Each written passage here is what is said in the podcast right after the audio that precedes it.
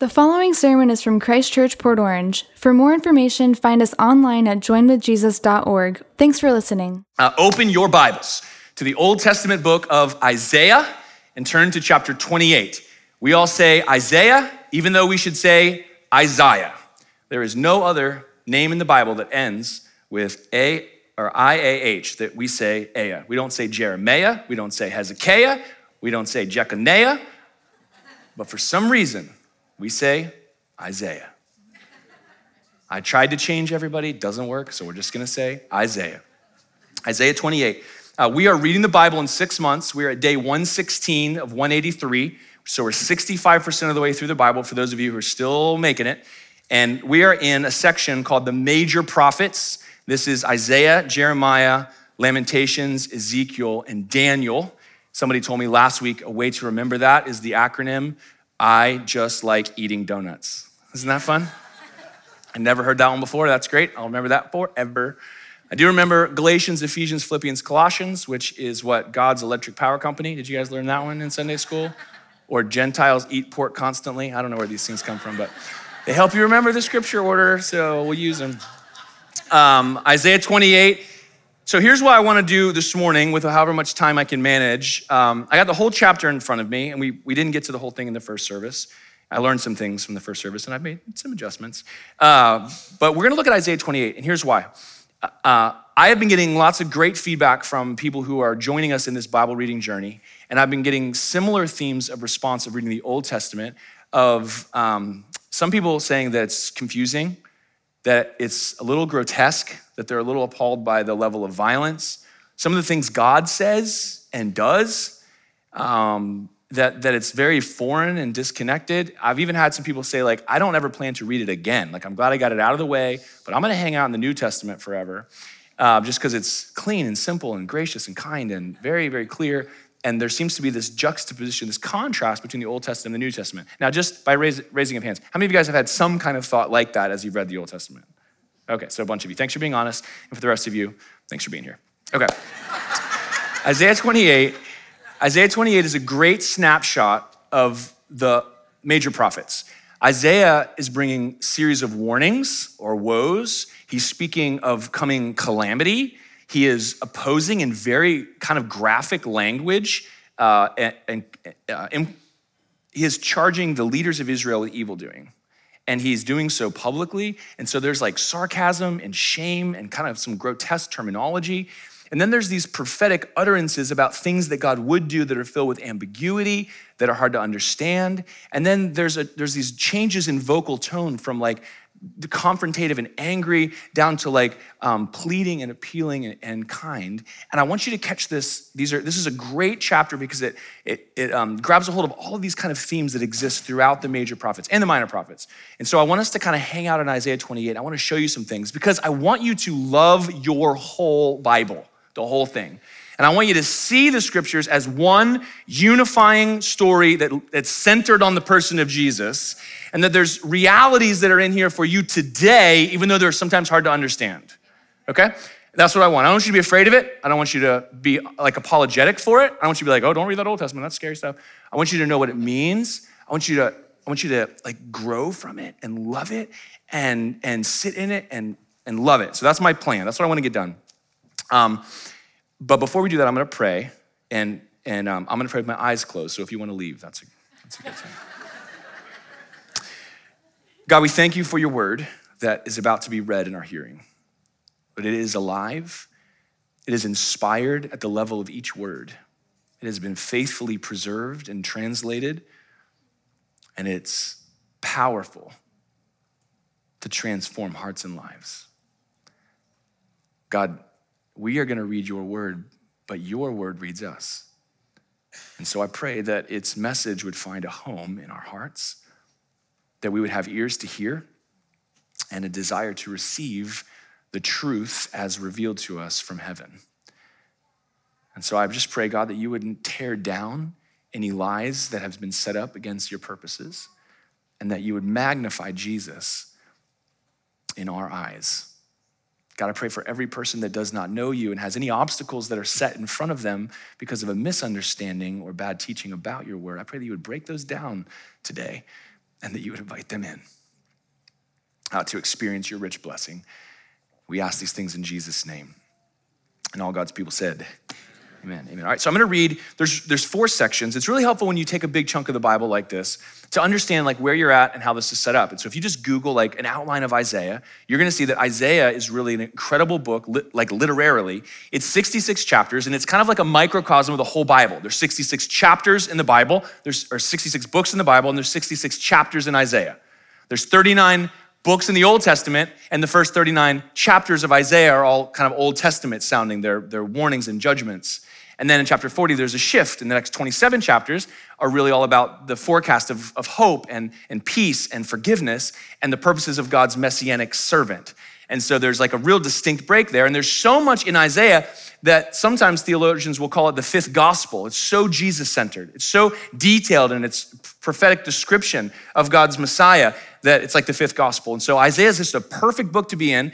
And chapter 8, 28 is a great chapter for us as we consider the Old Testament. And so uh, this is at the end of a series of prophecies concerning Judah and Jerusalem in chapters 1 to 12. So Isaiah is prophesying to Judah and Jerusalem, the southern kingdom. Geography is a little important here. And then there's prophecies in chapters 13 to 27 concerning the nations, so the surrounding nations. And then there's a shift that happens in 28 and then you get these series of woes or warnings in chapters 28 to 35. And so this is the first of those chapters, and it is very confrontative and it is charged at the leaders of Israel. And so this chapter then breaks down into four sections verses 1 to 8, which I would call God's confrontation, verses 9 to 13, which I would call God's confounding. He kind of takes on the human experience and expresses frustration with his people, like, I'm confounded at your inability to get this. And then verses 14 to 22, God's construction, how he's going to build. And that starts with demo day, by the way, which is where that judgment comes from. And then section four, which is God's control over this coming judgment. And so these are the sections. And so I want to read these to you and just comment on them lightly. Before I do that, I want to give you like uh, some handles by which you can hold on to as we walk through this chapter. So Tiffany and I celebrated our 21st wedding anniversary this past week. Yep. It's beautiful. And so uh, we got uh, some, a little bit of time away, not overnight, not yet. We're working on that. Uh, but we did get away. And so I booked us a couples massage. Any of you guys like massages in the house? Any can massage people? Yeah. I see some of the ladies are like, that's what I want for Mother's Day.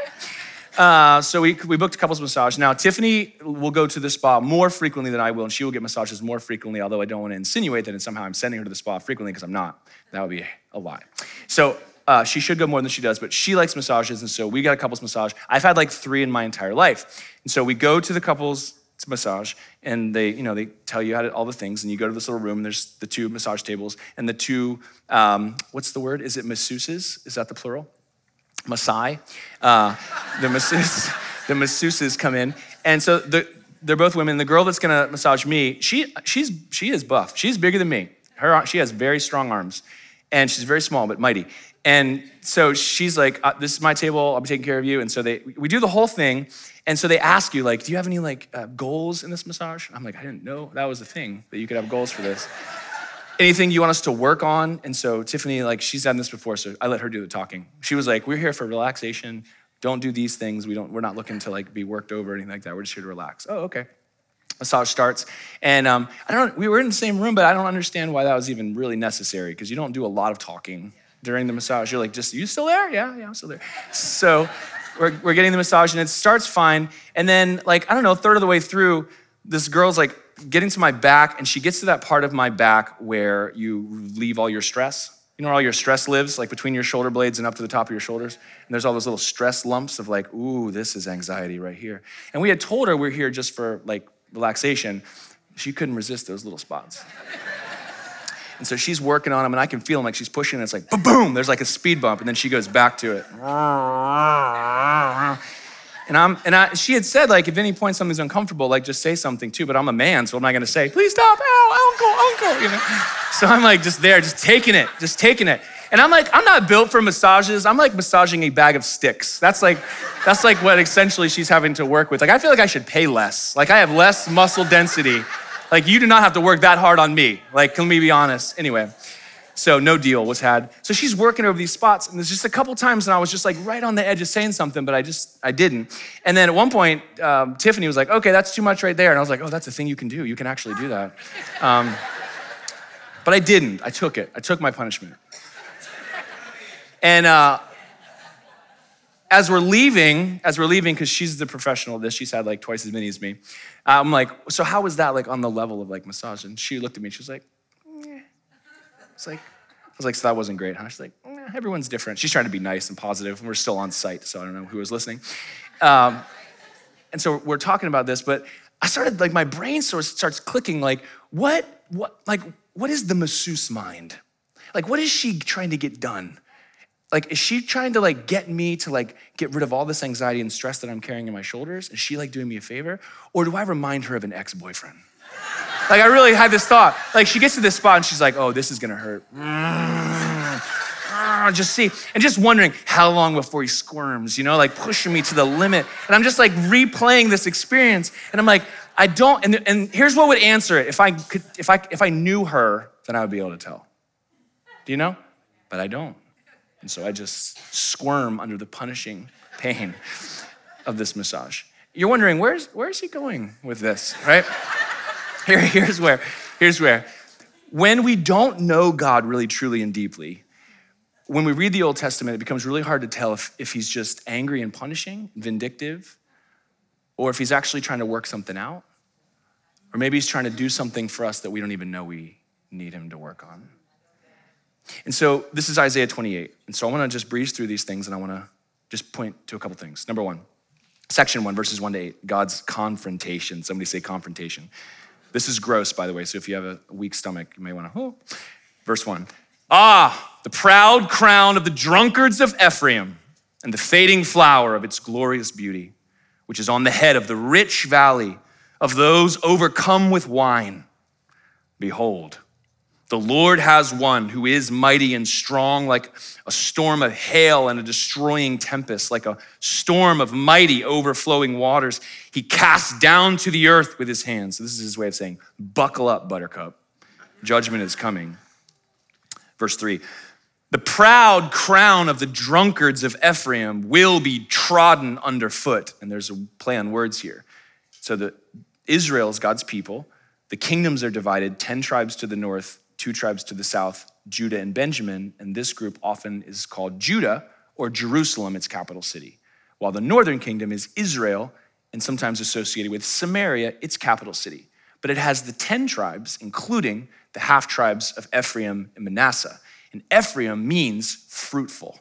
And so prophet Isaiah is using the name Ephraim to speak of the northern kingdom because he's playing off of the fruitfulness and the fact that the leaders of Israel have become corrupt and self indulgent and are reaping all the benefits of being under God's blessing, but they have turned in their hearts away from God. And so instead of honoring his will towards only using alcohol for celebration and for cheering the hearts of man, now they're becoming overly indulgent and drunkards and they're becoming ins- insatiably corrupt now, this is completely disconnected from anything in our society. There's no governments that are corrupt anymore. Nobody does this, takes bribes and co. Never mind. So, this is the picture. Verse 4 and the fading flower of its glorious beauty, which is on the head of the rich valley. So, these are crowns worn with flowers wrapped around them. They were made frequently because the flowers wilt. It was a winner's crown, and um, it, was, it was a bragging, wealthy thing to wear. But it says, You will be like the first ripe fig before the summer. When someone sees it, he swallows it as soon as it's in his hand. Super, super ripe fruit. And it's not when you expected it to be there, and so you scarf it up. Verse 5. In that day, the day the Lord of hosts will be a crown of glory, a new crown, and a diadem of beauty to who? The remnant of his people, the remnant, those left over after the judgment, and a spirit of justice to him who sits in judgment, and strength to those who turn back at the uh, turn back the battle at the gate. So there will be this small group of people who will need strength and need wisdom and need judgment because they will have pr- been preserved through the coming judgment. And God says He's going to be something different to that group at that point. Verse 7 These also reel with wine and stagger with strong drink, the priest and the prophet. Now Isaiah moves south into Jerusalem, as that's where the priests and prophets existed. reel with strong drink. They are swallowed by wine. They stagger with strong drink. They reel in vision. They stumble in giving judgment, for all tables are full of filthy vomit with no space left. You thought you'd been in a gross restaurant before. I'll never forget when Tiffany and I went on our baby moon before Evie was born. We went to Miami. We had a really fun time. And we went to bed like normal people around 11 o'clock after dinner. And everybody in Miami partied all night. And at 5:30 in the morning, when I got up to get us our cup of coffee, I was watching the city workers pressure wash the sidewalk. Woo! Looked like this. This is a picture of indulgence and great evil and corruption, and God's confronting it. Now, let me just say one thing right here. Um, a lot of times you'll get these New Testament evangelical messages that say things like blanket statement, God's not angry. God's not angry. God loves you. God's not angry. Um, that is not true. Uh, and when you read God being angry, it's because He is. He's real mad. And here's why God so loved the world that He gave His only Son, that whoever would believe in Him would not perish but have everlasting life. You cannot be true in your love and not be angry when you are betrayed. Do you know that? And in fact, the presence of anger often means it's because you are hurt because of how greatly you love the person that hurt you. Do you understand? If you don't, the, the opposite of love is not anger, it's indifference. If you go off and do your own thing and I don't care about you, then I'm not angry. But if I do care about you and you're doing the wrong thing, especially if you're the leaders of the people who have the covenant and the promise for everybody else, and now the rescuers need rescuing, and at the center of that are these people who have been corrupted and are acting vilely and violently and doing awful things. God's angry. And so if someone tells you he's not, they're lying to you. God's angry. Now, God does something about his anger, and he doesn't always bring that anger on everyone all the time because he's merciful and gracious and kind. And in fact, the prophetic voice is there because God is trying to beckon repentance and return, and he always forgives anybody that would return to him. But his anger is not, is not then mitigated simply because he is also loving. And that is a vast oversimplification of the nature and character of God. Do you hear that? Secondly, the second section, we look at God's confounding. Someone say confounding. And I love this too because all throughout the prophets, God personifies himself in the human experience. God will say to you, like, I'm, I'm, experiencing this pain. Like a lot of times he talks about being cheated on or having his, his bride committing adultery. He wants you to see how broken and hurting and betrayed he feels because you were made in God's image and because you have feelings, God has feelings. Do you know that? He had feelings first. He had a heart before you had a heart. He had a mind before you had a mind. He had a will before you had a will. You're made in his image. And so he comes into our world. Now, he sometimes he does that and he, he's confounded, but he knows everything. So don't get this wrong. But he says, to, to whom will he teach knowledge? And to whom will he explain the message? Those who are weaned from the milk, those taken from the breast? He's saying, You guys are so immature, you're like babies. Like, how am I supposed to like communicate anything to you because all you want is that's it. And so the message, you can't handle the message. And so what does it become? Precept upon precept, line upon line, here little, there little. All I'm giving to you, the way you're hearing the word and revelation of God is do this and don't do that. That's how simple you are. That's how immature you are. And so God's confounded, and that comes across. And if you don't have a category for God communicating about this this way, then you'll miss it. And then he says in verse 11, For by people of strange lips and with a foreign tongue, the Lord will speak to his people, to whom he has said, This is rest, to give rest to the weary, and this is repose. Yet they would not hear. Now listen to what's happening here. Now this can be a little confusing, but the, the, prophet is speaking for God and saying, listen, there is a rest to be had, but it's not a rest that the leaders get to experience while they drink too much and party too much and boast too much, and everybody else is under the weight of that. This is what rest is, is when you as leaders provide rest to the weary. When you are sacrificing yourself for the purposes of the good of all people, setting an example of righteousness and justice. And this is what you are not doing. And so judgment is coming. And then there's two layers happening prophetically that regularly happen. The first is the immediate application, and that is that a foreign army is going to come in and destroy Israel and then destroy Judah. And when that those people come, they are going to speak a foreign language that the Israelites do not understand and that should terrify them. Do you see this? Very clearly on the surface of what this means. But like much of the Old Testament, there's an underlying prophetic meaning that becomes fulfilled as God's plan of salvation is unfolded for everyone. God doesn't tell everyone everything all at the same time. Did you know that? He's always unfolding his plan. And so when you get to 1 Corinthians chapter 14 and Paul is writing to the Christian church, he's become infatuated with this new gift of tongues that the Holy Spirit has poured out, and everyone gets together and everyone jabbers in tongues nonstop, and it's nonsensical, and no one can make any sense of it. He goes, Stop it. This is a thing that God did as an act of judgment against unbelieving Israel.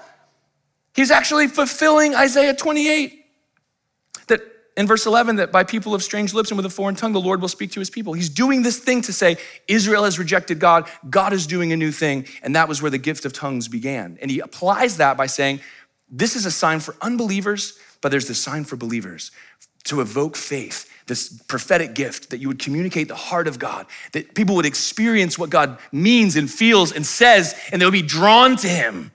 And that doesn't happen when they don't understand what you're saying. That was his line in 1 Corinthians 14. And so, whenever you're reading your Bible and you have these connections to the New Testament, and they're in the footnotes there, whatever, you should read them and see how these things fit together. Because God wants to speak. And he continues in verse 13 the word of the Lord will be to them precept upon precept, line upon line, here a little, there a little, that they may go and fall backward and be broken and snared. This is actually going to cause them to miss the point. And isn't this what happens when we get to the Gospels? Jesus shows up on the scene, the eternal God man, the, the Isaiah 9 6, wonderful counselor, everlasting father, mighty God, prince of peace. He's coming here. He knows everything, saw everything. Everything was made by him. And he's speaking and teaching and he's healing and doing miracles. And what happens? The Pharisees, the religious leaders, what do they do? Um, you can't heal on the Sabbath. Come back and be healed on Monday, everybody, or Sunday. Not, not on Saturday. That's not. On page 327, line A, that says no, you can't do that. Line upon line, precept upon precept. They become so fixated because they've received it without understanding that they are now judging God by the very revelation that they've been given. And what happens? Jesus says, uh, Guys, um, I made that day, and I made you, and I gave it to you as a gift. In fact, I'm the Lord of the Sabbath. So forget about line A of page 325, because I'm here now, and that's what this is all about. And they're like, Kill him! And it caused their falling away. Do you see how this worked? And so you see how all this fits together? So God's confounded that this is the state of Israel, but he's now using it to bring about his eventual purposes, which brings us to section three God's construction. Somebody say construction. And this is about who do you trust. And in order for this to make sense, you have to understand the context of this chapter, because this is during Hezekiah's reign, and the impulse for Ephraim in the northern kingdom was that when Assyria was attacking from the north, Instead of letting God fight your battles, they reached out to Egypt in the south to come to their defense. And they made a deal with Egypt to defend them against Assyria. And instead of pursuing God, they turned their back on God and went right back to their former captors. But God's gonna do something, God's gonna build something so much more powerful than that. Look at verse 14. Therefore, hear the word of the Lord, you scoffers who rule this people in Jerusalem, because you have said, we have made a covenant with death, and with Sheol we have an agreement. When the overwhelming whip passes through, it will not come to us. For we have made lies our refuge, and in falsehood we have taken shelter. Therefore, thus says the Lord God. You ready for the good news in Isaiah 28? Behold, I am the one who has laid a foundation in Zion, a stone, a tested stone, a precious cornerstone of a sure foundation. Whoever believes will not be in haste. You made a deal with the devil to avoid the judgment that's coming your way because of what you've done wrong, and I'm sending that judgment. Don't think that you're gonna get away from it, but I'm doing a thing that you don't have to run from. I love this last line whoever believes will not be in haste. Sounds like Shakespeare. What does that mean? How many of you guys used the phrase in haste in the last, I don't know, 60 years? in haste, make haste. Here's the, it's a word picture. This is haste. This is when you go, something bad happens, you're caught off guard, and you go, huh, huh. You ever do that?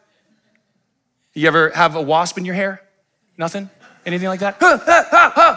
This is to make haste. I love the way the NIV gets it. It says, the one who relies on this foundation will never be stricken with panic because you'll never be caught off guard by God's judgment because you'll never be swept away when God brings his judgment on the earth. Your feet are firmly planted. Why? Because God's constructing something. Listen, the world needs to hear this. There's Christians that need to hear this. Some of you are making deals with the devil. I'm serious. And the devil is Citibank, MasterCard, 401k, a relationship you shouldn't be in. There's that thing you turn to when something bad happens or is about to happen, and you know you shouldn't, and you don't turn to the Lord, you turn to a bottle or some pills or a relationship or money or debt or whatever it is, and that's your go to. And God's saying, No, no, no, I'm doing something that you can build your life on. You're over here making a deal with lies that will come for you and will bondage you, will send you to hell, essentially. But I'm building something that you can build your life upon. Look at this, verse 17. I will make justice the line and righteousness the plumb line. And hail will sweep away the refuge of lies, and waters will overwhelm the shelter. Then your covenant with death will be annulled, and your agreement with Sheol will not stand. Aren't you glad we serve a God who can annul your covenant with death? Aren't you glad you can come in here having made some bad choices, having turned to the wrong thing, having wasted some years of your life thinking you had the answers or they had the answers or money would fix the problem, and you are in here up to here in trouble, and God says, I can make that covenant disappear and I can set your feet upon a rock because God's building something. Listen, the Israelites didn't know what God was building, but He forecasted. It It was a stone, a precious cornerstone, a sure foundation. This is what God was doing. He says, he says, as often as this scourge passes through, it will take you. Morning by morning, it will pass through, day by night. You're not going to be exempt. Your deal was rotten, and it's coming for you. And it's, it will be sheer terror to understand the message. And I love this picture in verse 20. This is another prophetic little piece. For the bed is too short to stretch oneself on, and the covering too narrow to wrap oneself in. Listen, if you don't get right with God, here's how you spend your life. Your days are fraught with worry, and your nights are trying to get comfortable, and you can't. Like sleeping on a bed that's too short. You ever had to share a bed with a six year old? You ever be a little cold and you're trying to cover up with a table runner? Huh. Huh. There's no peace, there's no rest, there's no security, there's no warmth. And God's calling you to abandon this agreement with death and to build. Why? Because He's the deliverer. Yes, He's the sender of judgment. God doesn't need us to apologize for the fact that He raised up one, the Assyrians, Nebuchadnezzar, the Babylonians, to come execute judgment. He did that. He doesn't need us to apologize for it. But He's also the rescuer, and He's calling everyone to turn to Him and run to Him and be rescued. Do you understand this? And both of these things can be true at the same time. In the same way that God can be both loving and angry, it depends on, listen, God is never angry at you in Christ. Do you know that? Once you've turned to Him and come home to Him, you're His. He's not angry at you anymore. He's angry at your enemy. He's angry at your abuser. He's angry at your persecutor. And His anger's still out there hovering over every enemy of the gospel. But once you're in Him, you're His and you're protected. Do you get this? So if someone says God's not angry and that's what they mean, they're right. But if they say God's not angry because God's never angry, they're wrong. Do you understand? And the same is true for the fact that God sends judgment and God delivers from judgment. The fact is, are you on his side or not? Do you understand? The great judgment is coming. The question is, are you his? Look, verse 21 For the Lord will rise up as on Mount Perazim, as in the valley of Gibeon, he will be roused to do his deed. Strange is his deed. And to work his work, alien is his work. Now, if you guys knew these stories the way the Israelites did, when you saw Mount Perazim, you would know exactly that story. And if you saw the Valley of Gibeon, you know exactly that story. But since you're not ancient Near Eastern Israelites, let me clue you in. Mount Perazim was 2 Samuel chapter 5 when David had just become the king of Israel and taken over Jerusalem from the Jebusites, and the Philistines came against him, and he was sure to perish. And he sought the Lord, Am I to fight against them? Will you deliver them into my hands? And God said, Surely I will deliver them into your hands. And David went out there, got his big boy boots on, trusted God, and went into a dangerous situation where all human wisdom said he's gonna be killed. And when he stepped out on the battle line, hail fell from heaven and killed all the Philistines right in front of him. Didn't see that coming. Didn't check the radar. And cue the golf ball size hail. That's interesting. That's one way to do it. How about in the valley of Gibeon. What's this? This is Joshua chapter 10. Joshua's conquesting into the land of Canaan. He's facing down his enemies and he had to fight the Ammonites. And what happens? He has a small army against a big army, but the Lord delivered him. This was, remember Joshua chapter 10? Sun stand still. You ever prayed an impossible prayer no one ever thought of before? Did not see that coming. Strange are the works of God. Alien are his works. Listen, if you think God can only ever do what he's already done in here, you don't know God. Do you know this? Listen, we serve a God who will deliver by means never before seen, who will move in our lives in things we never could have expected. The question is how he will save you. The fact is, we know that he will. He's, he's made a foundation stone, and that foundation stone is Jesus. Psalm 118, he's the stone the builders rejected. Matthew 21, he has to be rejected. Jesus said it of himself I'm the cornerstone. Acts chapter 4, Peter preaching to the Sanhedrin, he says, You rejected him, but God has made him the chief cornerstone. He has set the church on top of him. Ephesians chapter 4, he's building all of this on Jesus. He's the anchor point, he's the center, he's the stone. God's building something, and Jesus said, I will build my church, and the gates of hell will not prevail against it. God's rescued you out of the deal you made with the devil. He's brought you into his family. He's building a place of security, and he's gonna deliver you from all of the coming judgment. And you don't need to be afraid. You don't need to know how he's gonna do it. Just sit back and watch. Isn't that good news? Isn't that good news? All right, I'm out of time. I thought I'd have more time. I have less time. Uh, I'm just going to say this quickly.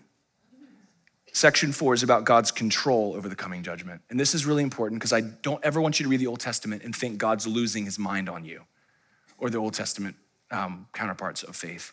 God's not like blowing his lid. God doesn't do that. You know that?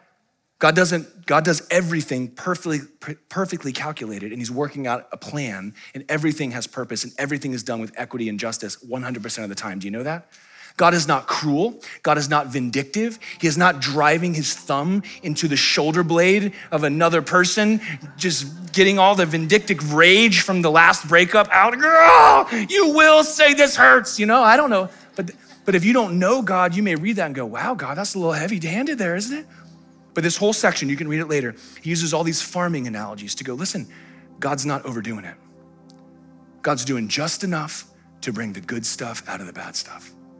God is doing just enough to bring the, the, the, fruitfulness, just like Ephraim, just like the valley, just like all of God's blessing. He's gonna bring that out and he's gonna get rid of the bad stuff. The question is, are you gonna be the good stuff? Are you gonna be the bad stuff? This is what Jesus talked about in the, the, the, the parable of the soils. The, the word is sown. Are you gonna receive it or not? It's not about the seed, it's about the condition of the soil of your heart. Do you understand? And that's what this whole section is about. But I want to, I'll leave that for your study because I want to close right here. Um, we need a vibrant experience of the Old Testament because we still live in an age where impending judgment is coming. It's not coming on believers. We're going to be saved through that judgment. We're that remnant. We're that ones who are going to be left and we're going to have everything that we need but there is a judgment coming. Do you realize this? And the clear teaching of the New Testament is that God's delay in bringing final judgment to the earth is only because of his patient endurance to see every single person have an opportunity to turn to Jesus in faith and repentance. Do you know this? But we are people who carry the message of salvation, and part of that message of salvation is that death and destruction and judgment are coming. And we can't pretend that's not part of the message. We can't bury that in the terms of an agreements. Just check the box, it'll be fine. Press continue. It's in there, you can read it later. No, this is part of our message. Now, uh, listen, I was Tim, and I were talking about this recently. We we are on we're on like the verge of financial collapse in the economy right now. If you don't know that, I'm here to tell you. Since 2021, uh, the current administration has so drastically inflated the money supply that our dollars right now are worthless and we don't even know it yet. In any moment, the whole house of cards falls down. They're gonna pretend that it won't happen and that they are pretending they have control over it, but they do not have control over it. We have, I'm talking about in 2008, we saw a 7% increase in the money supply in order to mitigate the housing crisis that happened in the early 2000s. Since 2021, the Fed has increased the money supply 38.5%. Our money is worthless. It's all a house of cards, and it's all a matter of what's gonna break first. And when it breaks, the whole thing's gonna collapse. Isn't that exciting? but they will, but you turn on any network television, they will lie to you about everything's under control. Interest rates are solving it, everything's gonna be fine, all the smart people are making all the right decisions, don't you worry. because if you worry and you do something to, to, to start this, the whole thing's gonna fall down. That's what's happening. That's just happening, okay? But here's the other thing. Um, any moment, the sky could be rend and Jesus is gonna come back and you're gonna give an account for everything you did in your life. That's also happening. Listen, we'll recover from financial collapse, right? And we'll come out tougher for it too, just like our grandparents did. But you won't recover from the final consummation. And so I'm pleading with you listen to the testimony of the one true God who loves you with a love undescribable, who has broken the bars of death and hell and is offering you a sure foundation on which to build your life. Believe his warnings, believe them, and avoid them, and become part of this remnant, this faithful remnant that receives from God everything he wants to give you. This is the message of the whole Bible, not just Isaiah, not just the Old Testament. This is the big picture and it centers on the person of Jesus. And the invitation is to you is to trust God and to put your life into his hands. You can't buy what he wants to give you. He says, "Come, buy without price. Get the good stuff and get it for free." All it takes is all of you. Bring all of you to me. I'll take you, and you take all of this. This is how this deal works. And it's the best deal you'll ever receive. Somebody say, Amen. But to pretend like the fall and collapse isn't coming would be a lie. And so we read the Old Testament we see the example of the Israelites. We see the, the fall, the great fall, and we see the faithfulness of God to fulfill his purposes, ultimately in Jesus, and then finally in the consummation. And this is the gap we stand in. And so let us be people who walk in that reality for ourselves, who love God and follow after him and live life like it's gonna end any moment. Amen? And let us be people who are not afraid or embarrassed for God, because he's not afraid or embarrassed for himself. Amen? And so, God, we receive your word. We're out of time for a song, but God, we receive your word. And Lord, I, I believe that you're doing work in hearts right now. I believe that you are drawing those who have turned to arrangements with enemies for their own safety, and you're calling them to come back to you and let you break those arrangements, annul those covenants. And I just pray that they would do that right now in repentance and faith. They would just run to you and trust you and believe you and not be afraid. God, and I pray for those in my hearing uh, who do not really know you and have always kind of wondered if you're just angry or unhinged or incapable or maybe even evil. I just pray, Lord, that as, as we look to Jesus, we would see your eternal plan to bring salvation to not just us individually or Israel as a nation, but to the whole world. But your offering, that's us to be received by faith. And I just pray right now, God, as they're experiencing your spirit drawing them personally, that they would respond by personally connecting with you and by faith crying out to you and just praying a simple prayer God, I believe you, I trust you. Please forgive me. Please take my life. Be my Savior, my King. And if you can pray a simple prayer like that, immediately you're, you're given a new heart and a new mind, you're made new. And you're part of God's saved kingdom, his remnant. And so, Lord, I just believe right now that you're doing that all throughout those in my hearing. And I pray, Lord, that you would continue to build your kingdom, do what only you can do. In Jesus' mighty name. And all God's people said, Amen.